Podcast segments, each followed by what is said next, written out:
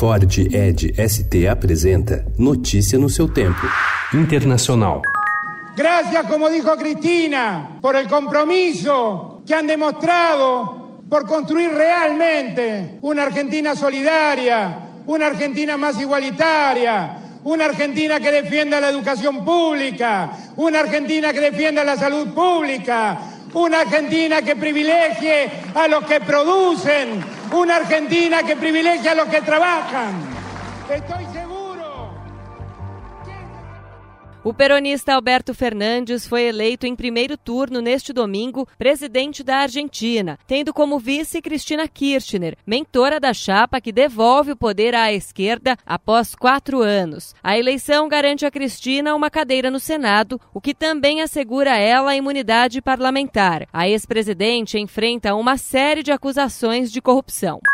Projeções de boca de urna divulgadas ontem pela imprensa uruguaia indicam o segundo turno entre o candidato da Frente Ampla, Daniel Martinez, e Luiz Lacalle Pou, do Partido Nacional. A tendência é a de que Lacalle Pou negocie uma aliança com o Partido Colorado de Ernesto Talvi para impedir que a esquerda conquiste um quarto mandato seguido no país vizinho.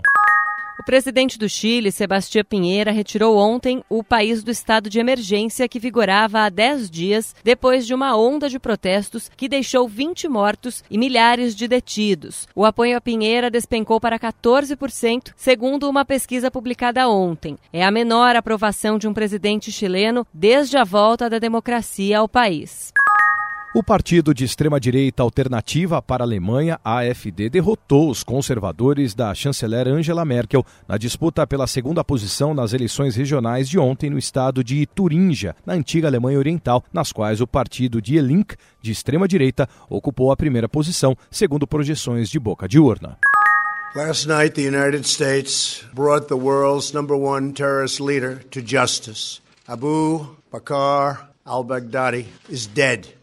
O presidente dos Estados Unidos, Donald Trump, afirmou em raro pronunciamento na TV na manhã de ontem que o líder do grupo jihadista Estado Islâmico, Abu Bakr al-Baghdadi, morreu em uma operação militar americana na região nordeste da Síria, neste fim de semana. Trump descreveu a operação como um filme. Notícia no seu tempo. É um oferecimento de Ford Edge ST, o SUV que coloca performance na sua rotina até na hora de você se informar.